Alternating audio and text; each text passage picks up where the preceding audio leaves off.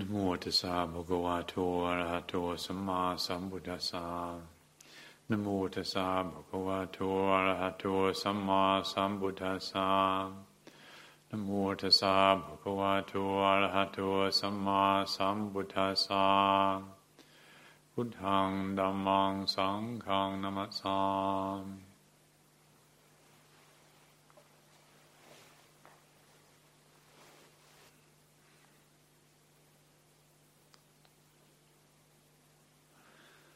Once again, this is the first Sunday of the month, and so I'm happy to uh, spend some time considering uh, this evening the Dhammapada verse that uh, we can see on our uh, calendar, the month of December. Dhammapada verse number 90, which says, There is no tension for those who have completed the journey and have become free from the distress of bondage. A very nice photo of some monk's hands in Anjali, not looking like there's any tension or distress there at all. Certainly, the um, experience of distress, uh, something we're all familiar with the distress of habits, the habitual mind states and feelings of limitation and uh, being tripped up over and over again is distressing. And, and the, certainly the idea, I find, the idea of being free from all habitual limitations. Uh, it's very, very inspiring, very uplifting, very encouraging. And here the Buddha points out that uh, for those who have completed the journey, there's no distress, no tension. They're cool. The fire has gone out. And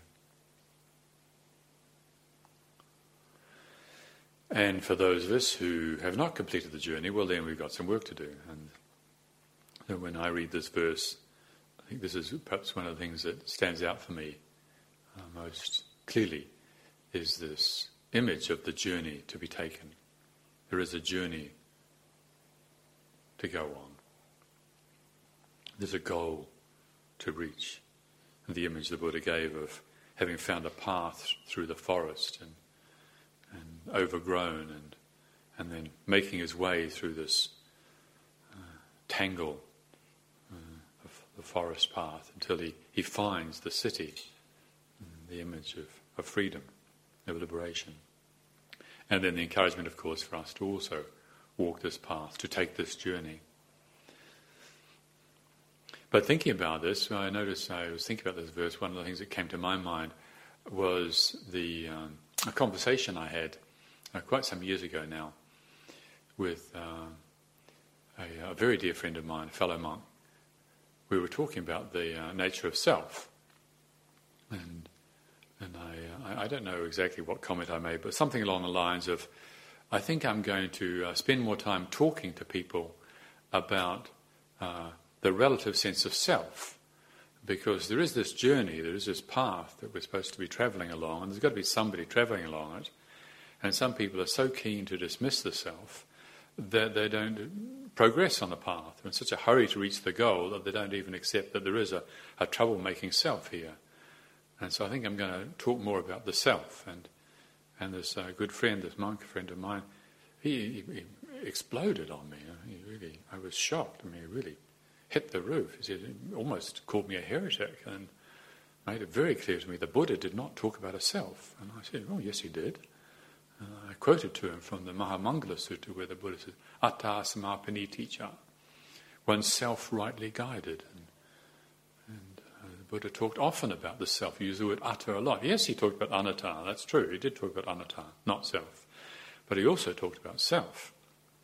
And, well, anyway, my friend was not going to uh, give way at all, and um, fortunately I gave way and we didn't have a falling out.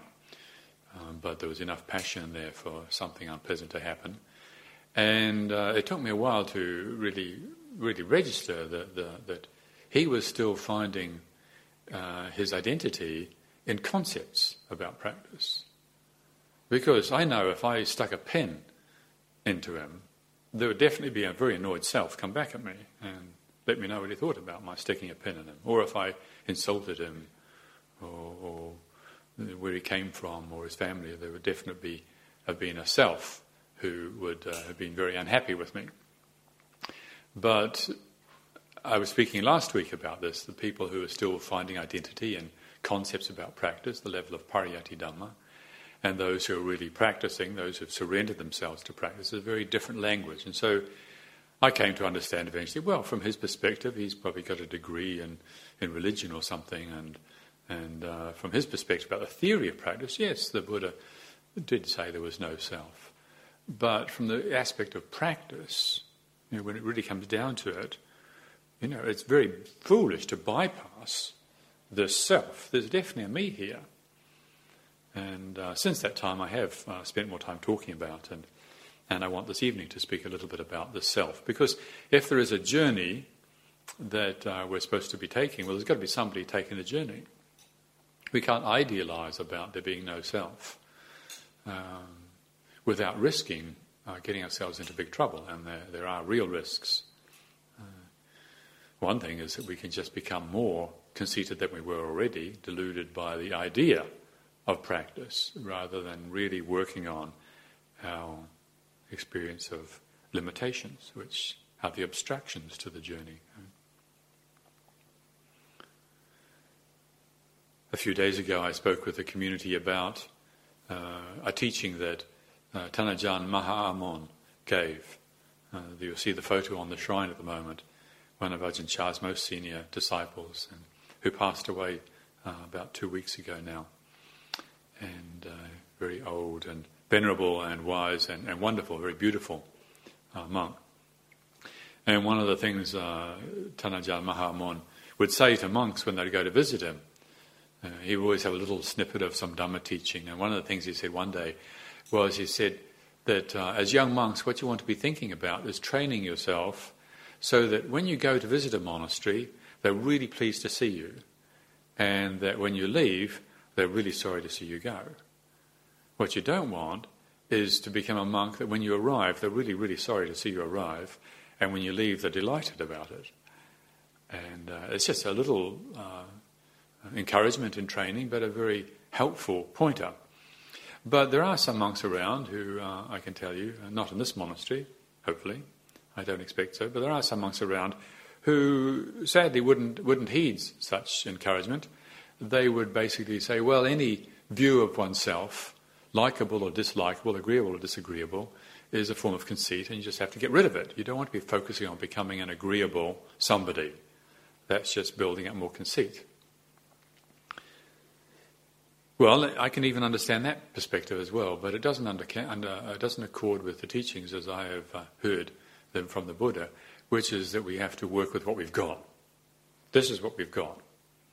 We do have the sense of being limited, of being stuck, of having these habits, and there is a journey to take, there is a goal, conventionally speaking, and there is a me. If you praise me, then there's somebody who feels good about that. If you're rude and insulting and unkind to me, there is somebody who doesn't like that. And what do we do with that? Do we have the skills to engage that as it's happening with mindfulness, with sensitivity, with sense restraint, with wise reflection, so then we can let go and move on? Because if we don't have those skills, then this self that we are actually becomes more contracted. Uh, the heart becomes colder. Mm. And there's another um, example which pertains to this this contemplation, which from the time I was living with Ajahn Chah, and I remember uh, I don't remember how I came to be there, but I was sitting with Ajahn Chah in Wat Pah Pong, and a uh, Western woman came over to visit. Pat Stoll was her name, and she later went on to become Sister Rocana, the first of the uh, Siladhara in our community. And she had some questions about practice. And and Pat was asking Luang Por Chah this question. She said, Luang Por, how can it be that you teach, and the Buddha taught anatta, and that's what we're supposed to be investigating when we practice vipassana, but then he also taught samatha. And if there's no self, well, how can there be anybody concentrating on a meditation object? And Ajahn Chah said, Oh, very good question, very good question. And his reply was, uh, which I always remembered, he said, when, when you're practicing samatha, you are working with an assumed sense of self. You're working with the sense of self when you're practicing samatha. If you don't have a sense of self, then you're not going to be somebody who can concentrate on a meditation object. So you do assume the validity of the sense of self. But then when you're working on vipassana, when you're contemplating not self, then yes, you are contemplating anatta or not self. But then he went on to say, he says, but when you really know what's what, he said, you're beyond self and not self.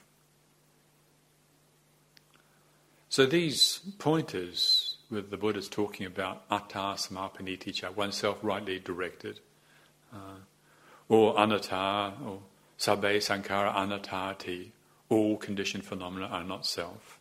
Yadha panyaya passati atani vindati dukkhe esamago visuddhiya. You know, seeing this with wisdom is the path to freedom. See that all conditioned phenomena is not self, is the path to freedom. So, how do you bring these two things together when the Buddha says, oneself being rightly directed and that uh, all conditioned phenomena are not self? So we need to get a little bit more subtle and investigate it and not jump to conclusions uh, about what's being meant by self and, and bypassing it.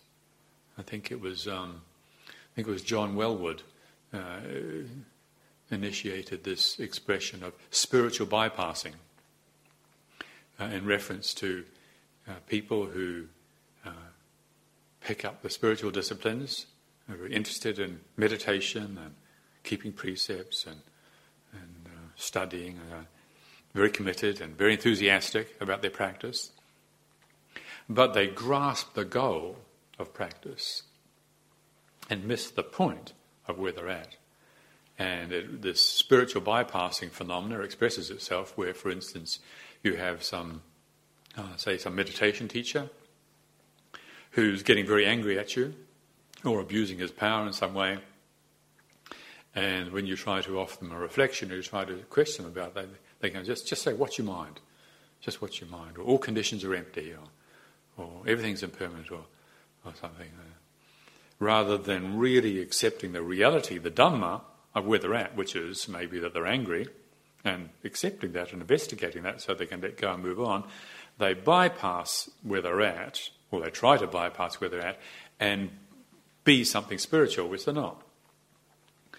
So we need to be very, as I said, very subtle about this, and it's not, it's not something that's outside of the Buddha's teachings. The Buddha uh, taught very clearly about this, and uh, again, last week I was talking about the difference of between a theory and practice of Dhamma, and and pariyatti, patipatti, and pativedha, the the uh, third stage of practice, where you first you study about the way, about the journey, about the task, and then we, when we've got enough preparedness, then we apply ourselves to it. When we're ready, we give ourselves into it. We let go of the security that comes with having all these good ideas about practice. In the beginning, we're just totally all over the place. We don't know whether we're coming or going. We're, we're just getting off on samsara, running around like chickens with our head off, thinking that everything's just great. And until we crash and we realize, well, it's not all great at all, and we start looking for a solution. And then maybe if we have the good fortune, we come across something like the Buddha's teachings, and so we learn about the Buddha's teachings, and, and that's pariyatti, we're studying about. And you can get a real sense of confidence, and oh, this is such a relief, and you feel really good and really inspired by holding on to the ideas about practice. But when we start to actually practice, we realize that holding on to any ideas is an obstruction. That to really find peace and stillness, which is the context of investigation, we can't truly investigate our obstructions to contentment and our obstructions to freedom unless there's a context of stillness or spaciousness. To get into that stillness and spaciousness, We need to let go even of our ideas of the goal. And so we enter into practice, and sometimes it means letting go of some of the good feelings of security and confidence that we had at the earlier stage when we were so sure that Buddhism was right. But patipatti dhamma, the level of practice, that's not the end either. That's where we're really giving ourselves. But pativedha is the realization, is the liberation, is the freedom. And I think of it as like um, it's like when you can't ride a bike, and uh, maybe when you're a kid and and you see bikes and you've heard about bikes and you, you know about the possibility of riding a bike and maybe you can talk about bikes and you might have even read about bikes and you know something about bikes, but you've never learned to ride a bicycle. It doesn't matter, even if you don't learn to ride a bicycle until, say, you're, you're 20.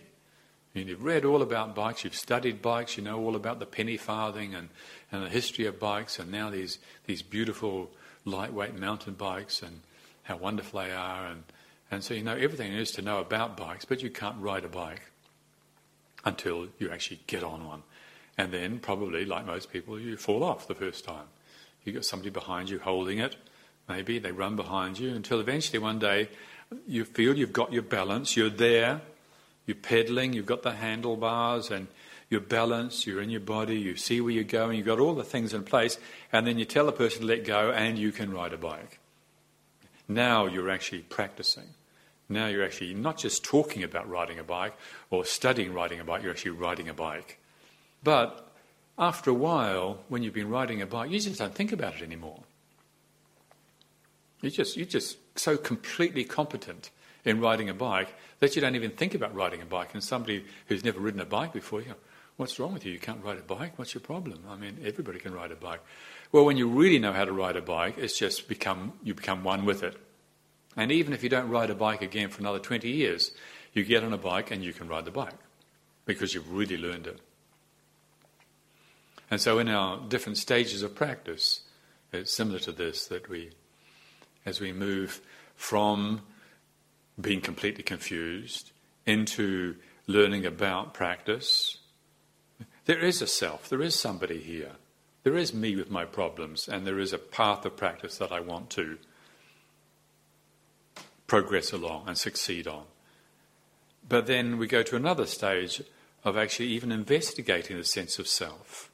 So we have a sense of self, and that's okay to be the sense of self, but we don't hold it too tightly because the Buddha did point out that it's not ultimate, but we don't pretend we don't have it. And then we move into investigating what is the sense of self? What is the feeling of I want? Even something wholesome like I want to progress in Dhamma. There's nothing unwholesome about that, is there? Well, even wanting to progress in Dhamma can be unwholesome, subtly so. I think technically it's referred to as upakilesa. It's not your common and garden variety gross kilesa, you know, like I want ice cream, pretty obvious.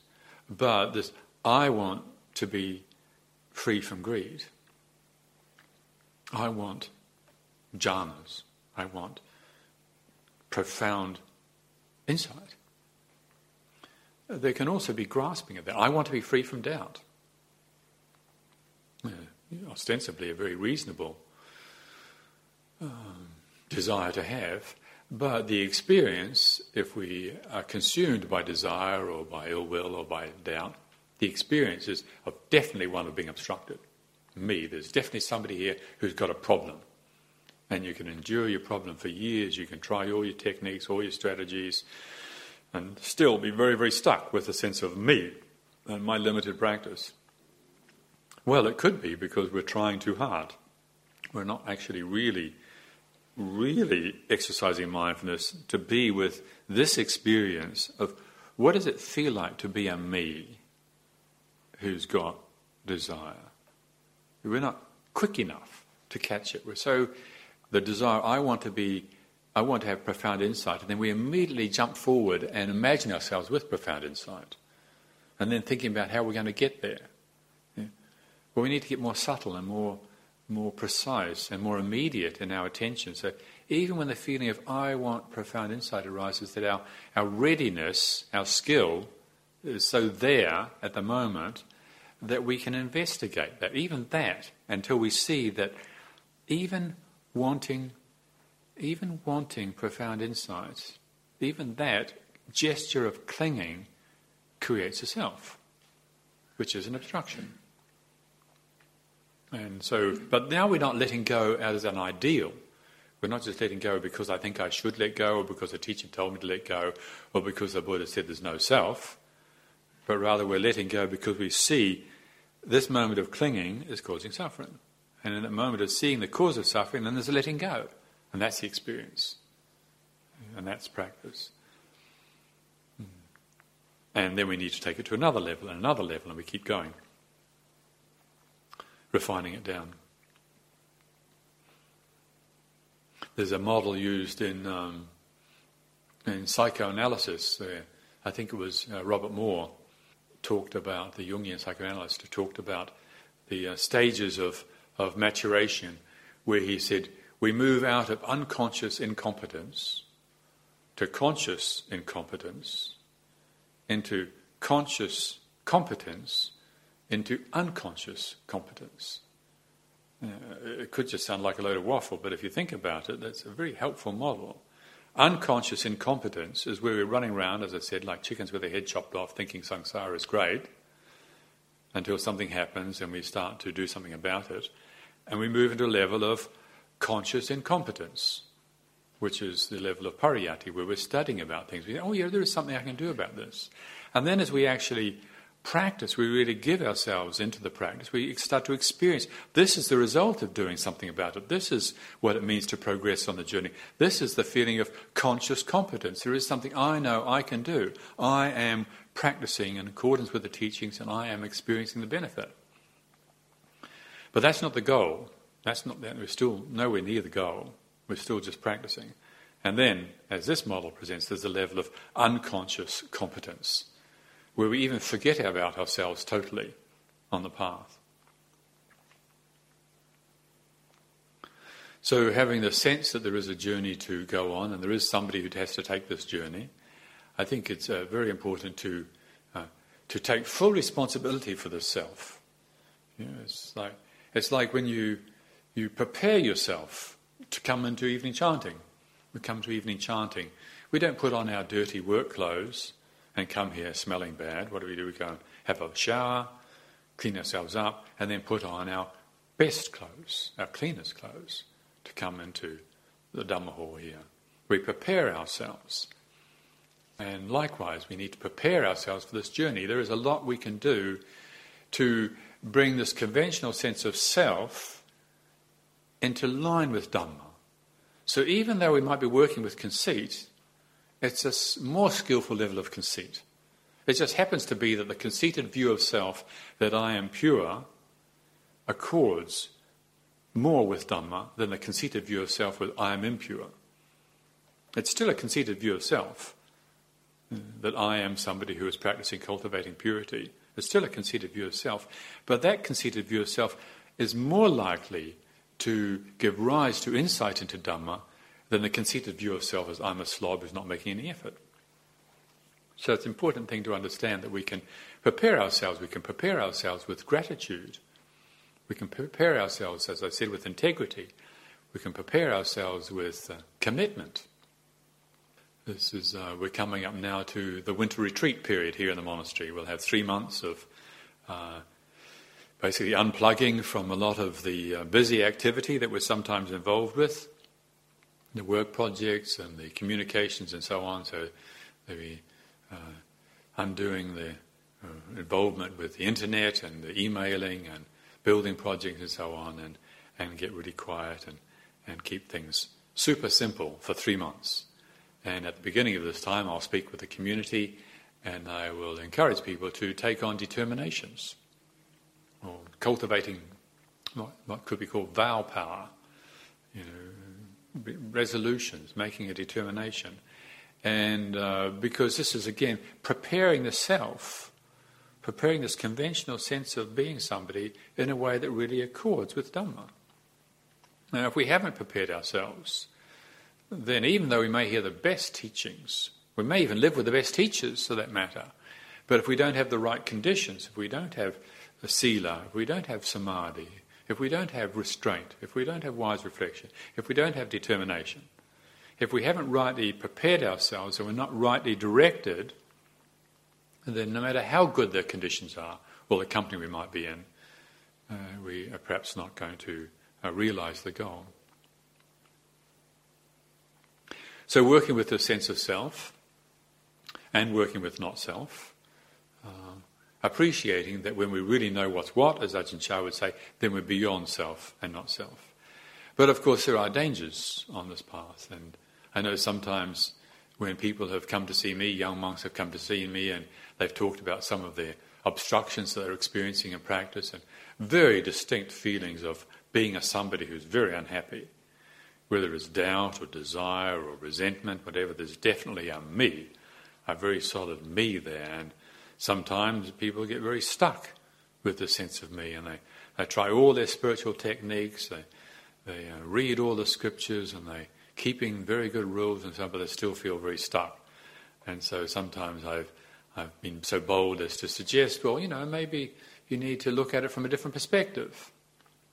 And, uh, you know, we're not we're not your average uh, Indian 2,500 years ago growing up in a, the extended family unit and, and having a reasonably integrated sense of self who was also well equipped with integrity and, and gratitude and all the other virtues that the Buddha articulated before he introduced them to the insight meditation practice.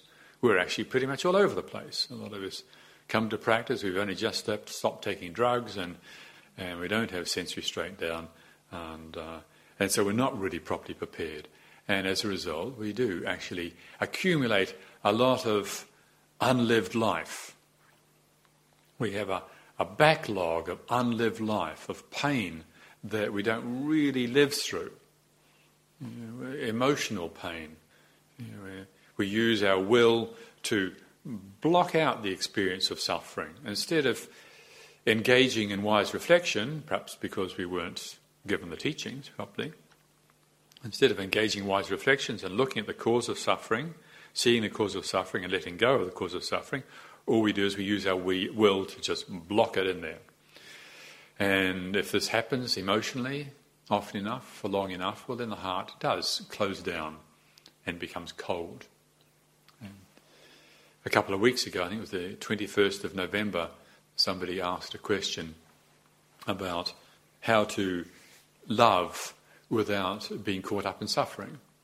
And I remember I did answer the first part of the question, but I didn't answer the second part, which was how can you uh, apply the Buddha's teachings uh, in a way that means you remain sensitive and in touch with the people you live with, caring, sensitive, kind, friendly, and not run the risk of becoming a cold hearted, split off um, sort of person.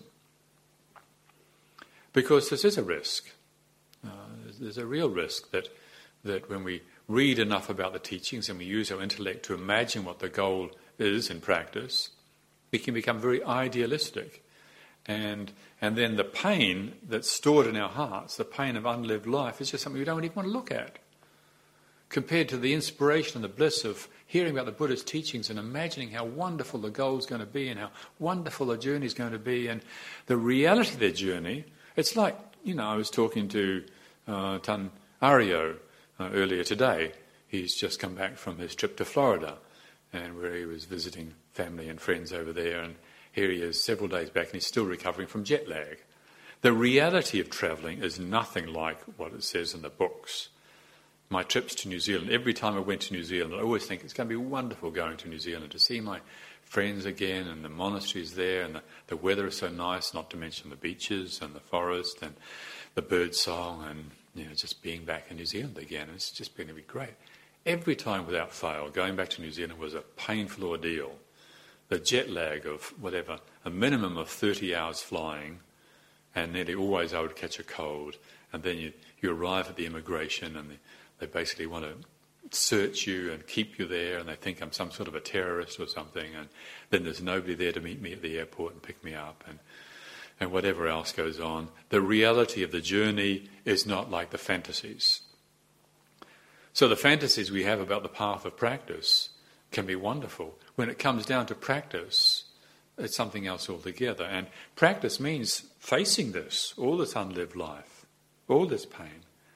And sometimes it's true that um, the scriptures, what you read in the textbooks, and even what our our great revered masters in the forest in Thailand have been teaching us is not enough. You know, sometimes we need to use skills that have come out of our own tradition. And so there is a place, and I have spoken often about using some of the thera- psychotherapeutic skills that have been developed in the last few decades in the West. Some of the suffering, some of the pain, the trauma that we have locked into our system needs to be approached with a, a subtlety, an intelligence, a discernment that undoes this, this particular type of tangle. You know, it's like the, the, the, consciousness becomes tangled, and how are we going to undo it? Ajahn Chah, talking about practice, he, he would say it's like with your fishing line. You know, if you go fishing and the fishing line gets all knotted and tangled up, and to undo it is like undoing the obstructions to the mind. You pull it this way and it gets tighter. You pull it that way and it gets tighter. And then eventually you pull it this way, oh, and it gets loose. And oh, right, that's the way. That's the way to undo the tangle. Well, it is the case that there are a good number of, of very sensitive, very skilled, well practiced Westerners who have uh, discovered how to undo the tangles of the, the Western, contracted Western psyche. And so there are some skills that are now uh, available, thank goodness, because uh, 35 years ago, when we were starting off in Thailand, uh, there were many casualties of an otherwise serious commitment to the spiritual life. People who thought that what they read in the scriptures was going to solve all their problems, and it didn't. And very sadly, they lost faith, and uh, some became uh, very confused and, and, suffered very intensely because they didn't have the skills to undo the tangles of their own minds. But as I said, these days there are uh, some around who are able to help us with undoing these tangles of the mind, and for that we can be very grateful. However, still it can be very dangerous. Uh, and I know my, myself when I, uh, some years ago, where I was considering some of these uh, techniques and teachings that were around, and and uh, felt an incredible sense of resistance to really paying attention to the self. I was terribly committed to bypassing this burden, but the fact was it wasn't working. There were areas where I still felt, still felt very stuck. But every time I started to think about psychotherapeutic technique or psychoanalysis or any of these skills that were around in the West, every time I started to think about it, I got another, an intense rejection, resistance to it. I didn't want to know about it. And partly, I think it was, it was wise and skillful because there is a real danger. There's a very real danger of turning our attention away from the traditional teachings of freedom from self, freedom from bondage, freedom from suffering and looking at this very feeling of me. There's a real danger in doing that, and the danger is that you can become distracted and become overly overly impressed with the self. And again, this is something that I've observed with people who have um, been meditating, some for many, many years, and struggling terribly with their unlived life issues. And then they find some skills and some help from the psychotherapeutic community. And what happens? These tangles start to undo, and the sense of relief is so blissful, is so wonderful, is so meaningful that, in my reading, I would sadly say that they actually become much more deluded than they were before. Their commitment to the path of liberation, to the path of transcendence, to the path of realization of the goal is lost, and they become possessed with a practice at the level of uh, the ego. So there's a very real danger of turning to look at the self. But there's also a very real danger of not being willing to do it when that's what's called for. You know, the self is a very complex ourselves, and each of us has a whole community of them. It's not just one self. Ourselves are very complex, convoluted, conniving, deceitful, devious, tricky fellows. Uh, and we need to be equally skilled in our learning to get to know them. Because if we just try to bypass them, they will continually cause us trouble. So, what's the solution? How do we deal with this? Well, my feeling is after these years of practice, 35 years of practicing in this particular tradition, my feeling is we do have what we need. We have in this teaching and this training the skills and the example of a way that means we can safely practice working with self and with not self. And in my thinking about this, I think for me there are four essential practices which I tend to encourage people about. And I think, uh, in, in, my view, anybody who's serious about practice in the first few years, I mean, like the first 10 years, they should cultivate these four practices, I would say every day, even. And the four practices are mindfulness of breathing, cultivation of loving kindness, contemplation of death, and the dedication of punya. These four practices. I trust that if we engage in these four practices mindfully, skillfully, with commitment, mindfully, skillfully, with commitment, then we can't go too far off. Hmm.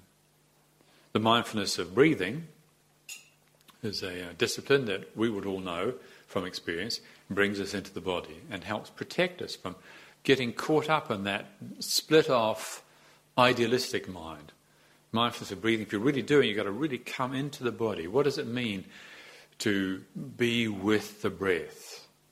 To be aware of the breath lengthening, shortening. What does it feel like? If you like if you want to calm the body down, one of the best things you can do is just very gently lengthen the out breath. Now to do that you've got to really come into the body. And many people can't do that because they're so caught up in the idealistic notions about practice that they can't come into the body. And that means they've got to address that issue. And if they address it, well, then they're going to find uh, some, some strength and some stability. So, mindfulness of breathing, contemplate, uh, cultivation of loving kindness, that um, as we progress on this path, uh, sooner or later, all of us are going to encounter probably, I would suggest, the uh, hypercritical mind, the tendency to always be criticizing or judging, always taking a position for or against the experience that we're having, or other people are having, or life, or existence, always taking a position. The discriminative intelligence that we were trained with in our schools is wonderful. Our discriminative intelligence is, is, is, is tremendous benefit to us I know if it wasn't for discriminative intelligence that I would trained with, then I would never have left New Zealand and I come across this training.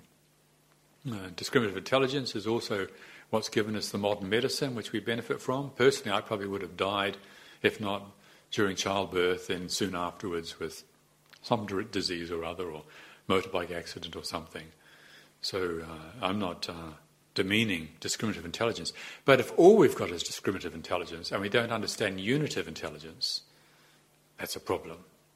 That's really imbalanced. And so the cultivation of loving kindness, or compassion, metta, karuna, mudita, and upekkha for that matter as well, but particularly loving kindness and compassion. The cultivation of these is the cultivation of a unitive intelligence where we can let go of our compulsive judging mind. The judging mind is always taking a position for and against. Even if we're having a good time, there's something within us that says, this is how it should be. And the bad news about that is that when we're having a bad time, that same voice is going to come in and say, it shouldn't be this way. I shouldn't be this way. Life shouldn't be this way. And there's no peace. There's no peace so long as we're still caught up in the compulsive judging mind. And so the cultivation of the heart of loving kindness, if we're really doing it with sensitivity, uh, with mindfulness, with skill, and with commitment, then it can help release us out of that habit of the compulsive judging mind. And then the contemplation on death is a protection against denial. That um, it's, it's uh, the whole story of the culture, the, the, the casual culture that we live in these days, the sports industry, the entertainment industry, the financial industry, uh, all of it basically, most of it is about how to forget about reality. Fashion. I mean, why would people want to change their clothes so often, for goodness sake? I mean, it's, it's a distraction. Food, it's a distraction. and a lot of entertainment. It was a distraction. A distraction from what? A distraction from the fact that we know one day we're going to lose everything. We're all going to die. And however much joy and pleasure we might have from eating food and from listening to beautiful music or from viewing gorgeous art or reading profound, beautiful literature or enjoying the beautiful company of friends and family, no matter how much pleasure we might get from life on the sensory level, something within us knows that we're going to lose it all, all of it. And so long as we're still ignorant and caught in denial, which is what ignorance is, it's a habit of denial of reality, so long as we're caught in that, then a tremendous amount of energy is being consumed. Yeah. You know, a lot of, it's like the denial of death is like a cancer. You know, when you get a tumor, a cancer tumor, it consumes a vast amount of energy and eventually kills off your body by consuming all this energy. It kills you. This denial, this habit of denial, basically, is what kills us off from life. And we don't see, we can't see reality. We can't see. Why are we so attached to sensuality? Why are we so attached to family and friends and, and experiences and travelling and, and our fantasies? A lot of it is to do with the fact that we don't realize we're all going to die. So the Buddha, out of his compassion and his wisdom, not because he was a sad sack and wanted to make us unhappy, not at all, but quite the opposite, because he wanted us to be really happy, profoundly happy, fully happy, unconditionally happy, uh, he encourages us to contemplate and to really regularly contemplate the fact that we're going to die. And all conditions that arise cease. It helps protect us against the habit of denial. And then the fourth, what I call essential practice, is the dedication of punya, which is something that I, I uh, seriously encourage people to do regularly, and I myself do every day before going to bed at night. The very last formal act I do before I take my teeth out and put them in a jar and go to bed. The very last formal act I do of the day is going to the shrine and bowing and making, generating the conscious wish that whatever goodness has come as a result of my practice today, that I give it all away. I dedicate it to my preceptors, to my teachers, to my family, to my parents, to everybody who lives here on this hill, to all beings, all realms, all directions throughout all time. And the benefit of the cultivation of the dedication of punya, which will be again the last ritual act we do here together in the evening, the benefit of this uh, cultivation of dedication of, of punya, of accumulated goodness, is that it helps us, protects us from getting full of ourselves, spiritual conceit, inflation. It's so easy as you start realizing for yourself the benefit of the path, of practicing and keeping with the teachings, the goodness, the joy, the potential, the, the, blessings that come from that that you can really start to get off on yourself. You really start to think you're somebody. And then this, this pathetic ego character comes in and starts to usurp the understanding and even the, perhaps the un- insights that come from practice and starts making a me out of it. And then we've established another unfortunate, serious, subtle, but nevertheless serious obstruction to the path. And so, one way of protecting ourselves from being caught in cultivating these obstructions is this regular ritual dedication of punya. Uh, whatever goodness has arisen from my practice today, I give it all away. So, as I was saying, my, uh, my confidence is that it is within this teaching, uh, it's safe to work on both the level of self and the level of not self. We don't have to be afraid so long as we're really applying the teachings mindfully, skillfully, consistently. And thank you very much this evening for your attention.